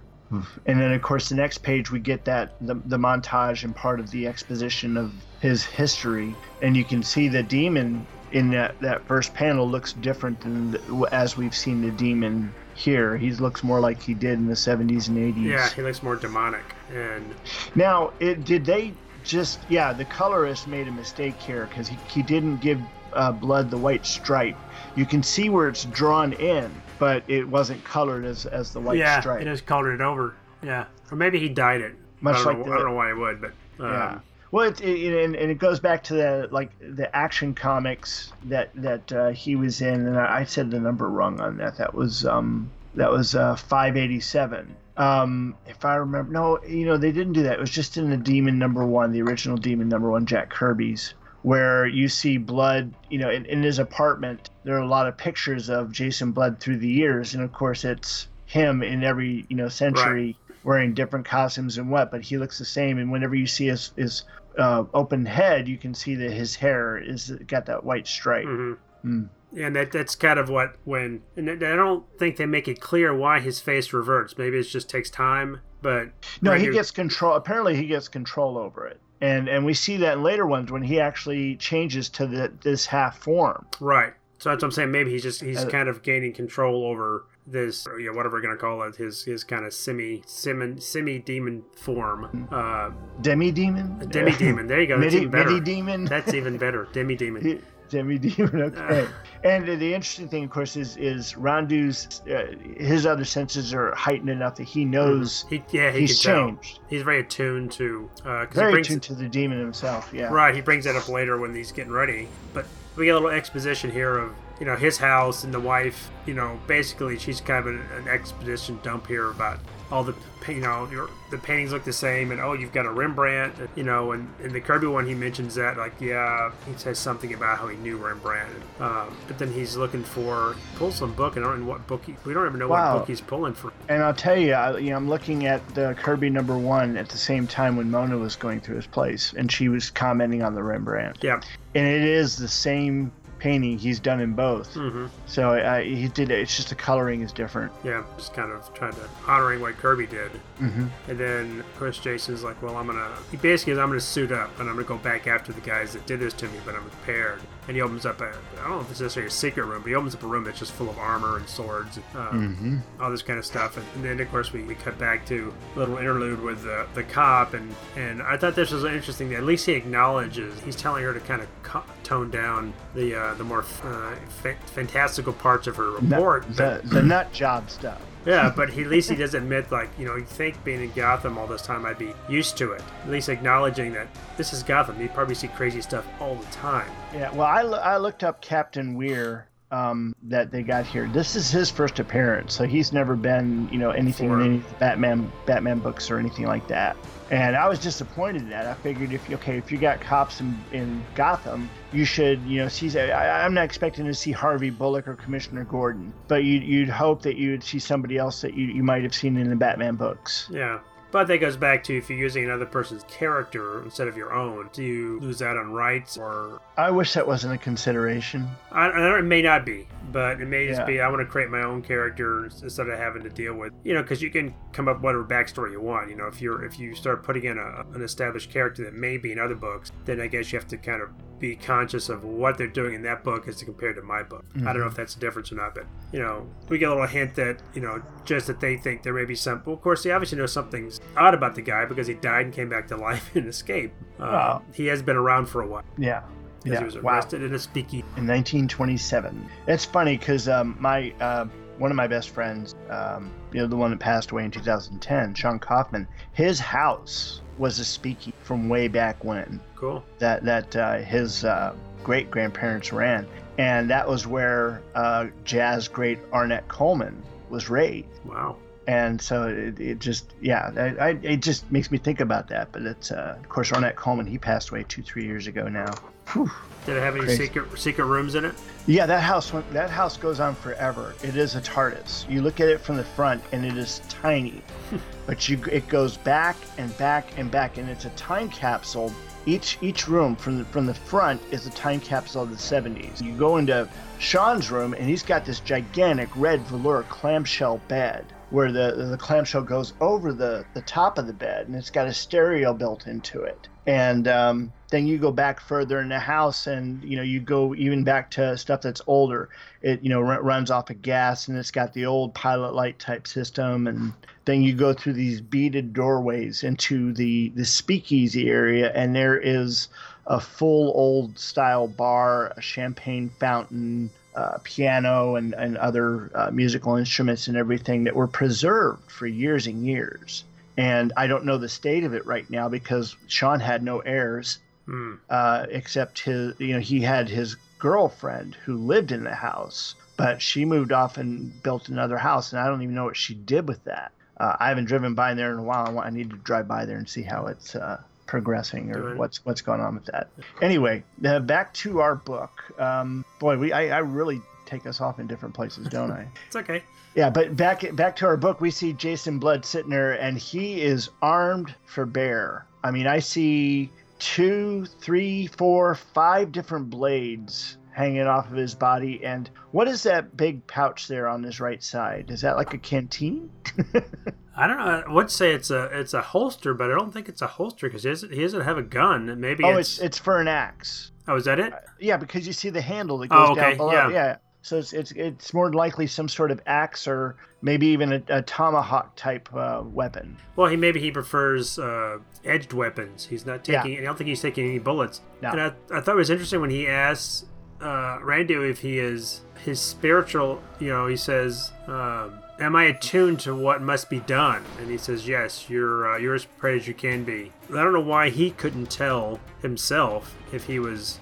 I'm not sure exactly what he's asking that, but but it's interesting that he has to ask Randu if he's kind of prepared to go. Uh, and then, of course, he briefly transforms, saying, you know, he's going to go in there with his secret weapon that is that he can still kind of transform uh, his uh, demi-demon. You know, and then he goes up, you know, he gets his... Uh, trench coat on and he gets his Highlander sword out and he's uh and he basically does a Batman, just jumps off the building. Yeah, but it, and, and again I'm I'm just like flabbergasted at this because isn't Jason Blood himself just a normal man? I mean, if he were to fall from this great a height and miss, wouldn't he really just go splat? Well, I think if he even if even if he did miss, he'd, he'd rip his arm out. I mean, I don't think he can. Right, but he... I, I mean the the thing is like this is his weakest form. Yeah. He would have something. I don't know.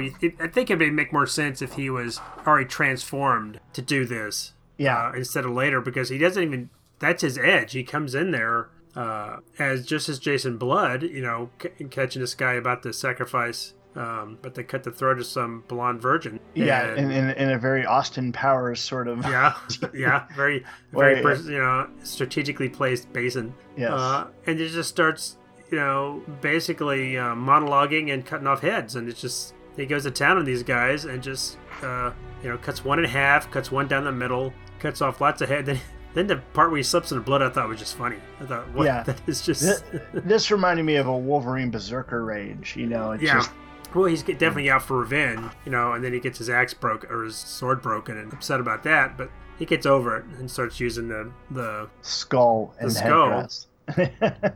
uh And what's funny is he, the top, at the top panel, he gets his sword broken. And he says, you know, that for a thousand years, that was my protector. Uh, but that's not the only weapon. He's reaching for the head he had lopped off earlier, which has kind of a long ponytail with a ring on it. Yeah. And he grabs that as a weapon, but then the next panel, his coat's gone. And we don't actually see him take his coat off. His trench coat's gone. Well, and he transforms, too. Yeah, that while while he's beating them with the the head, which I thought they'd be, be they'd be flinging blood everywhere. Uh, yeah, did, I'm yeah, you know the, the the transition between this page where he is slinging the head around, and then the next page where he it just shows him and he's got a sword out, and you can tell he took that sword out of the scabbard that's hanging off of his back. Mm-hmm. But he's also transformed into that half demon. It's just kind of like there's a page missing almost. Right. This looks like there's something. He should be partially transformed in that bottom panel where he's the three guys uh, with the head. Or I think even worse, he's swinging that head. He, he does say, yeah, he, he says, you know, like, this won't hold them off for long. There's no other solution, nothing else I can do. I'll have to use, use that, that ace. ace. Yep. And then boom, there he goes. And yep. then... And that sounds almost like when uh, when he when he write, went to write the dialogue, he realized that Byrne hadn't drawn that, so he had to kind of put in uh, a little bit of dialogue saying he's fixed to transform. Yeah. And about, you know, you're not fighting a mere mortal now, uh, much more dangerous. And he goes, you know, he goes, he cuts another one in half and bisects another one, uh, chunks to him in the uh, eyes with look like daggers. Yeah. Ugh. And that's when the, whoever the, the main villain is, a green-haired, green-faced person, basically says, you know, he's, you know, basically says, okay, I've I've I've taken care of your lackeys, now I'm gotten, getting to you. Right. And that's when you realize that, I don't know where this, I guess he'd summoned it, I don't know where it came from. Uh, or did... Okay, it looks say, like he It looks like he summoned it. Right, what are all the... Swords sticking yeah, out? Yeah, what is that, like all these dead bodies became this, or what... That's a good question. I, I mean, I, I, I really don't know. I, it's almost like we're missing a couple pages in here. Yeah. Or, or you know, the the uh, you know he changed things up at the last minute. Yeah, I don't because they're not. I don't. Well, Jason didn't have that many swords. Right. Um. But anyway, yeah, it's it's definitely an elder god, Cthulhu-like uh, creation, something again like right out of Hellboy. And then Radu kind of, you know, feels the force here and, and realizes that he's up against and decides to trigger, I guess he thinks Jason needs extra help to feed this guy, so he triggers the, the full transformation. And that's when he realizes that, he's he like you said, he's no longer under Merlin's, no longer has that calming spell on him. He's full-blown demon.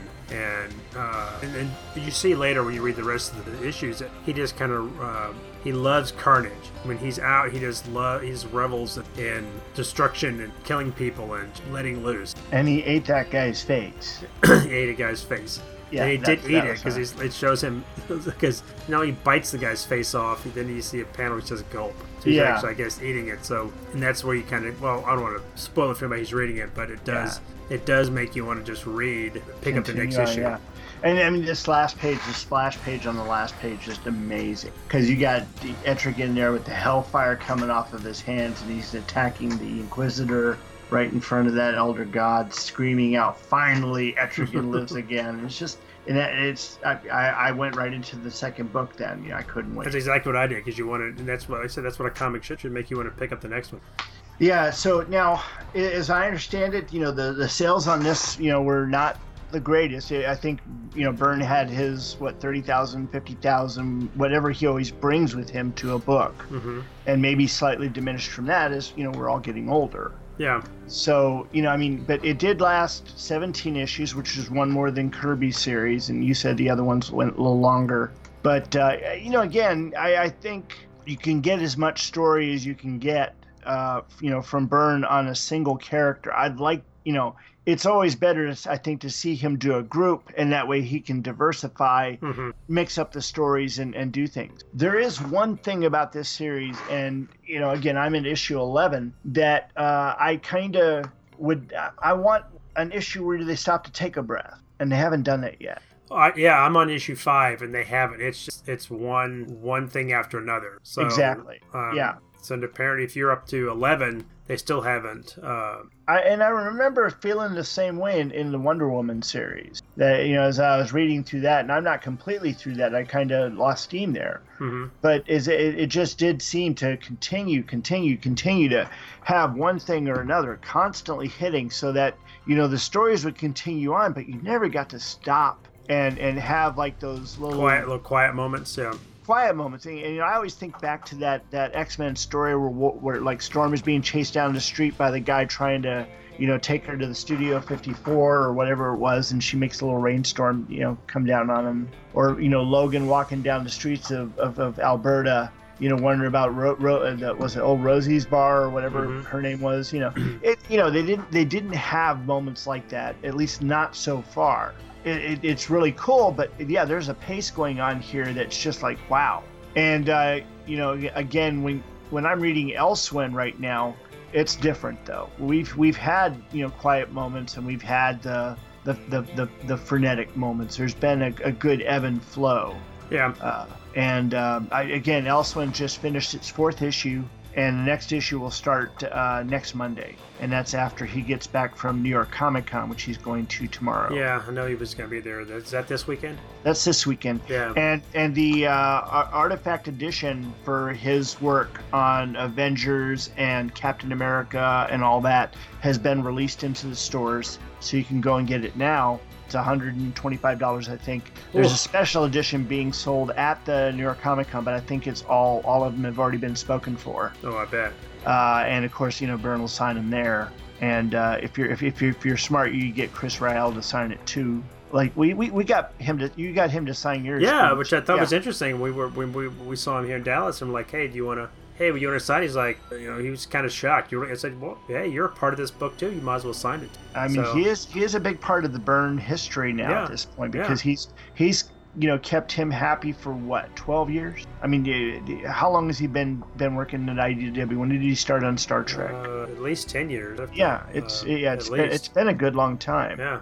And, uh, of course, uh, I did hear some mention or read some mention somewhere that there is thoughts about uh, another Star Trek Fumetti. So and, right. and what, he, what, what he had said was that, you know, like after he finished his the, the twenty-two issue run he did of Star Trek New Visions, is that the next ones would be like movie type right. not, situations. Not, yeah, I think he'll come back to that. I don't. I think he loves Star Trek too much. He'll come back to it in some form, either drawn or the Fumetti books or something. Uh, I wonder if uh, I know Paul Pitaro is going to New yeah, York Comic Con. I wonder I t- if he's going to get anything signed by Byrne. Well, I, I told him to go and say hi for me. I told yeah. them we're old friends. We're old friends.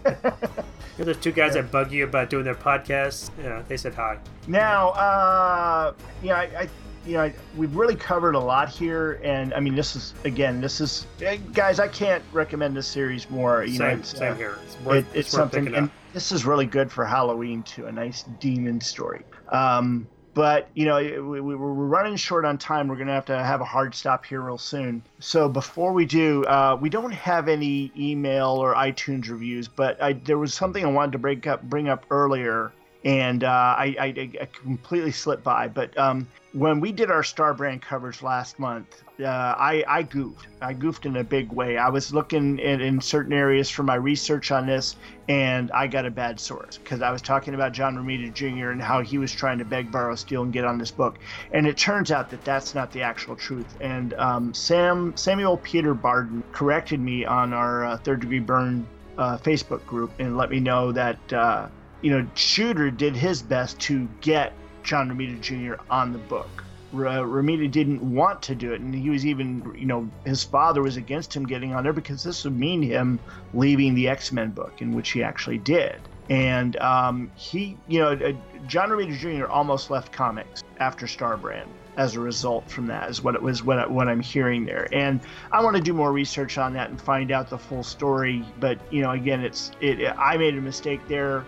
And uh, so just consider this a retraction, and thank you, Mister Barden, for the uh, the, the correction there, because uh, you know I, well, I definitely I, don't want to be wrong in those things. I think you can't be completely to blame, because I remember doing research for when we started to cover that book that I had read also that Romita had asked to be in the book or volunteered. lobby so, is what I, yeah. what I heard. Yeah. So if that's not the case, then I don't know if that's just some revisionist history or who knows. We'll have to get Ramita on the on the uh, show and. Oh no no no no no! He might remember me. And and the thing is, like the, the the very first time I met him, I was showing him that you know Meerschaum pipe of Superman I had. Mm-hmm. He was not kind. Oh really? Oh. Well.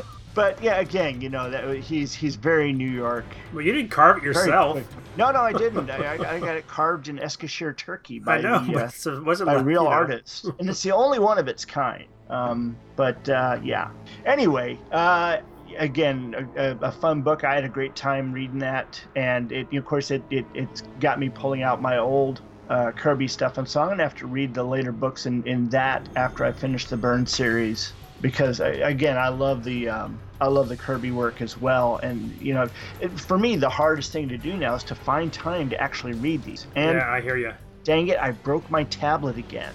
I, and, and the thing is, I, I've got uh, a Kindle, which I can read all this stuff on. It's just, you know, harder to load it up in the app store, or, or a little different to mess with than my old Aspen tablet. My Aspen tablet I got like eight, nine years ago, and uh, it's like a ten-inch by, you know, seven or eight inches, perfect comic book dimensions. Like an iPad, like an, about the size of an iPad, isn't it? Yeah. And, um, you know, it's like I've been reading comics on that for years. It's very quick and easy to load them up and, and, and get them on there. And just uh, last night, I put it in a particular spot to charge it, and it wound up sliding under a pillow, and then Christopher laid on the pillow. And so the screen got just cracked, and now right. the, touch, the touch screen doesn't even work on it. So uh, that's pretty much done. Not good. But, but I can use my Kindle. And, and you know, I'll just have to, to labor through it. And, you know, the thing is, I'm going to look around and see if I can find another one. I mean, that one is, is a number of years old. It's not, you know, the battery life isn't great and all that. So it's it's time to, to move on. But the Kindle, I've got all my, you know, the, the stuff that I bought on Amazon, which, I, you know, last year, I guess around January or February, they had a great sale on all these trade paperbacks. Like I got all the Byrne She-Hulk, and uh, a lot of Fantastic Four and X-Men stuff, a lot of the Byrne X-Men stuff that was collected in digital format, and it was like seven ninety-nine per. Wow, that's you know, nice. I, I don't, I don't, expensive. I don't check for those sales as much as I should, but I sometimes tend to buy stuff if I can't find it digitally or I don't, well, I can't get you, to it. You just go on your Amazon link and, and do a, a search for Byrne and Kindle. And John Byrne and Kindle, if you want to be more specific, because mm-hmm. there are several people named Byrne that write different books, right? Uh, both comic and, and whatever. And of course, Byrne's got his horror books out there too, so you'll see the Fear book and other ones out there. Cool. Yeah. Cool. All right. Well, uh, you got anything else? No, just this was a, a great read. It's this is probably the most fun I've read in a. For you know, I enjoy all of Byrne's books, but this is probably the most fun I've had since reading uh, the last Hulk uh, annual we read. Yeah, the Hulk, the Hulk, that was a lot of fun. Or uh, probably the probably O M A C. It's the last thing we read that that was just a lot of. I mean, this was just a lot of fun, which is which is really cool. And I haven't read it before, so I, I get to discover it new. So I'm anxious to jump in and finish the um, the rest of the issues like you are. So um, this was a I, I, I like you. I highly recommend this. Even if you're not a Byrne fan, it's just a good story. Yes. You know, if you don't, if you if you don't like horror and you're turned off a little bit by violence and some gratuitous images, then maybe this is not for you. But uh, well, I, I think also one of the things that you can say is that you know we we had a problem course in the nineties and the early aughts um, where comic book coloring was really suffering, and you know, of course, we had our own troubles in the eighties with the flexographic printing and, mm-hmm. and such. Uh, of course, now as we're getting digital copies, a lot of things, and they're they're fixing a lot of things. We're seeing them as they were intended to be, and getting a lot better picture of, of how, how these comics should look. But these particular stories, the the the, the Demon series, um, when it was produced, they did it right the entire way, as far as I can see. Uh, I mean, I've got paper copies of these issues, and they look brilliant. I've, I've got mine. I need to pull them up, but yeah, the colors are nice and saturated. Uh, there's a lots of good contrast because he's so colorful, but he's sometimes I put him up against either uh, a dark background because it's nighttime or uh, kind of a dark cityscape. and he just kind of pops off the page, which is, I think, what makes this so much, so much fun. And they're quick reads. You can read the uh, ten, fifteen minutes, you can read a whole issue. That's why I yeah. think it makes it so easy to jump to the next issue and go on. Speaking of which, did you see the image I posted earlier this week to burn victims? I did. I don't remember it was, what it, it was. was. It was from a later issue, and it was just a gorgeous shot of uh, character known as Dreamcatcher. Oh. oh, yeah, yeah, yeah. I saw that because you were asking anybody about their opinion on it. I saw that, yeah. Yeah. And then the other thing I want to ask you is um, if if you've looked at the cover of issue three, because uh, that, that, that right there is where I think the inking got a little, I think, I, I'm not sure if it was the inking that got a little hurt, but Batman looks so wonky on the cover of issue three. Yeah, from because the Batman shows up in issue two, and then you get Superman and then kind of the rest of the Justice League showing up in three and four. And I almost wish they weren't involved. I wish that uh, he was dealing with this on his own, or maybe some more of the, the mystic characters. Because I know uh, it's Zatanna that shows up, I think, in the next one. Zatanna, Zatanna? yeah, she shows up. She shows up. Yeah, uh, she was in issue three, actually, because that started with her in the shower. Right. Uh, to those those kind of characters, kind of the Justice League Dark characters, not the main Justice League. I know he he yeah. does interact with them, but I kind of wanted it to be more the the mystical side of D C uh, yeah. in these books. But it's yeah, still I'll, fun. I'll, still fun. As I'm as I'm looking at the cover of issue three, uh, I'm looking at the, the the what looks to be just the penciled version, and even that the arm is wonky. His right arm is, is really wonky. It looks shorter than than the the left arm. Hmm. I don't know, and, maybe. And, It's really funky. But anyway, that's uh, that's pretty much all I got.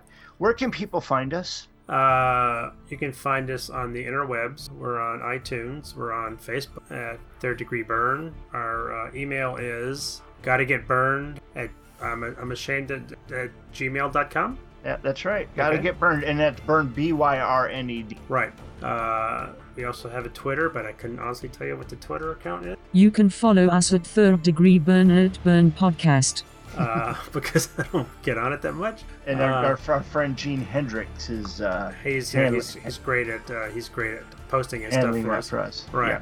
Yeah. yeah. Now, and, and I'm going to mention here. And uh, I, I'd actually sent Gene a message earlier this week um, about a couple that got married and they did a traditional Viking wedding. Because if you don't know this about Gene, is that uh, his faith is based on the Norse mythology. And it's not mythology to him. So uh, I'd sent this to him, and he is, you know, said that uh, he may plan to, it was, he and his wife are planning on renewing their vows at maybe their twenty-fifth wedding anniversary, and they're going to do it as a traditional Viking wedding. So I thought that was pretty that's cool. That's really cool. It is really cool, and I can see Gene doing that. Yeah, so that's uh, something to look forward to, at least for the, the pictures. Exactly. Yeah, I want to see him in some kind of Viking garb. All right. Well, I mean, you know, the, you get to pick the book next month, don't no, you? No, I, I picked this one, so you get to pick you the pick next this one. one. I that's get right. to pick the next one. You get one. to pick the next and, one. And right now we're at like an open, you know, we're, we're tabula rasa. We can pick anything right now. We don't have any themes no. or guests or,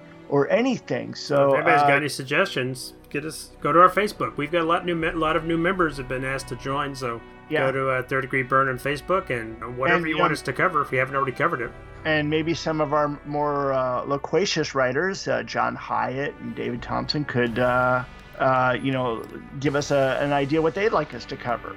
Yeah, we got to get they, we, or they want to cover something. Right, we got to get That's, those guys back on because they're too much fun.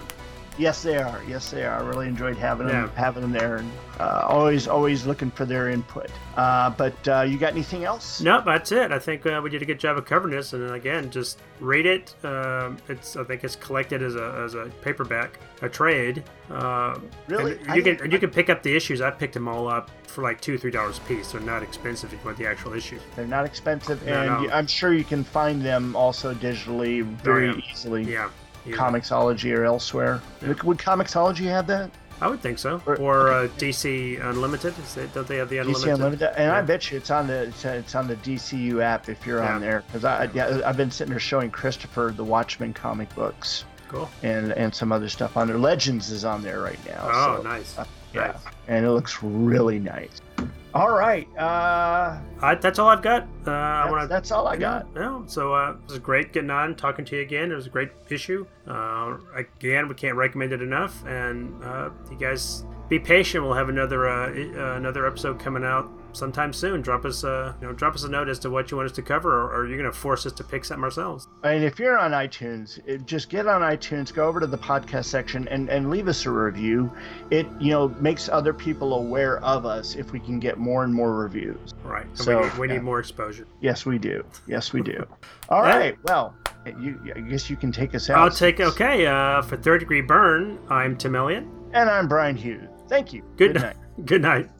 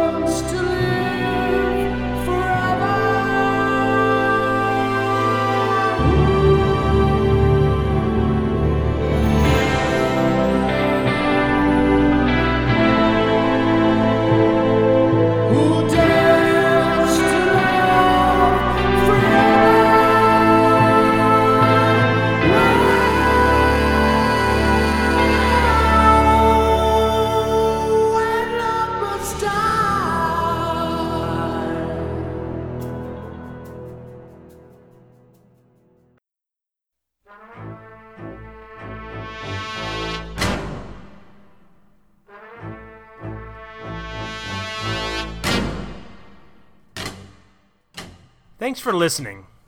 You can find us and many other great shows at two two freaks dot com. That's T W O T R U E F R E A K S dot com. Third Degree Byrne is spelled with the number three, R D D E G R E E B Y R N E, and is part of the two two freaks network of shows. Follow us on Facebook and Twitter. Just look for Third Degree Byrne, spelled with the number three, and Byrne spelled B Y R N E. Compliments, complaints, and recipes can be sent to gotta get burned at gmail dot com. That's G O T T A G E T B Y R N E D at gmail dot com. Drop us a line and tell us how we're doing. Till next time, this has been Third Degree Byrne. Some men aren't looking for anything logical, like money. They can't be bought, bullied, reasoned, or negotiated with. Some men just want to watch the world burn.